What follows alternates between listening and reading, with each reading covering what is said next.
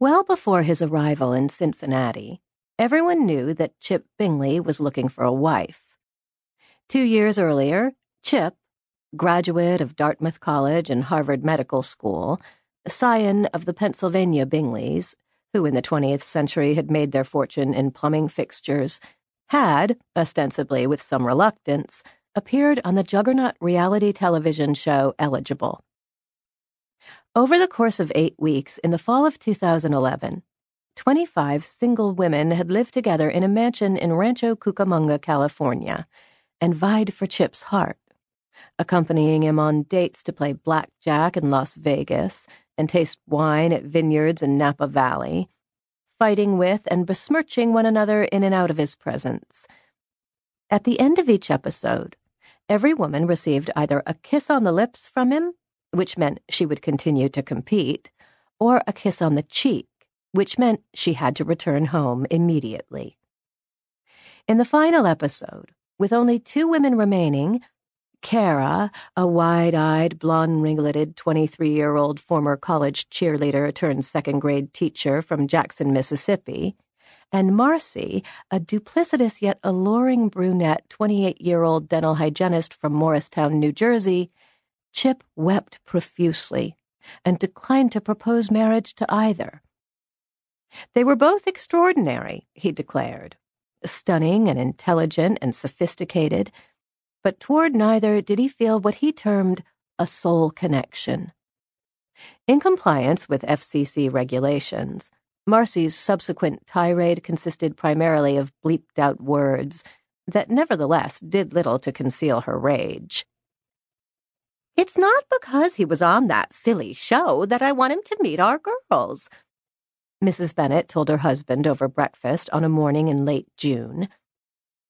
The Bennets lived on Grandin Road, in a sprawling eight bedroom Tudor in Cincinnati's Hyde Park neighborhood. I never even saw it. But he went to Harvard Medical School, you know. So you've mentioned, said Mr. Bennet. After all we've been through, I wouldn't mind a doctor in the family, Mrs. Bennet said. Call that self serving if you like, but I'd say it's smart. Self serving? Mr. Bennet repeated. You? Five weeks prior, Mr. Bennet had undergone emergency coronary artery bypass surgery. After a not inconsiderable recuperation, it was just in the last few days that his typically sardonic affect had returned. Chip Bingley didn't even want to be on eligible, but his sister nominated him, Mrs. Bennet said. A reality show isn't unlike the Nobel Peace Prize, then, Mr. Bennet said, in that they both require nominations. I wonder if Chip's renting or has bought a place, Mrs. Bennet said. That would tell us something about how long he plans to stay in Cincinnati. Mr. Bennet set down his slice of toast.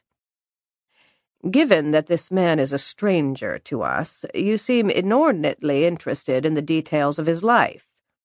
I'd scarcely say stranger. He's in the ER at Christ Hospital, which means Dick Lucas must know him. Chip's very well spoken. Not like those trashy young people who are usually on TV. And very handsome, too. I thought you'd never seen the show. I only caught a few minutes of it when the girls were watching. Mrs. Bennet looked peevishly at her husband. You shouldn't quarrel with me. It's bad for your recovery. Anyway, Chip could have had a whole career on TV but chose to return to medicine. And you can tell that he's from a nice family. Fred, I really believe his moving here right when Jane and Liz are home is the silver lining to our troubles. The eldest and second eldest of the five Bennet sisters had lived in New York for the last decade and a half.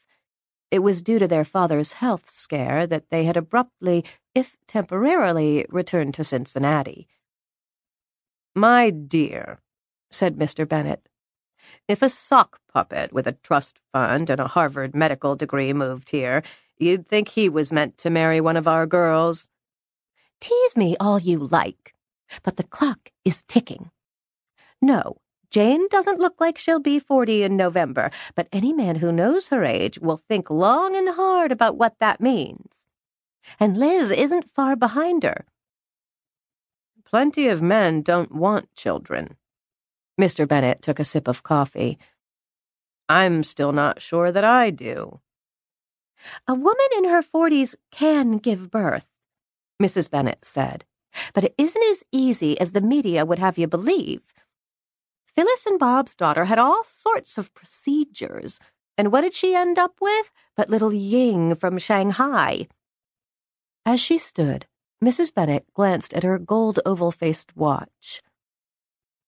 I'm going to phone Helen Lucas and see if she can arrange an introduction to Chip.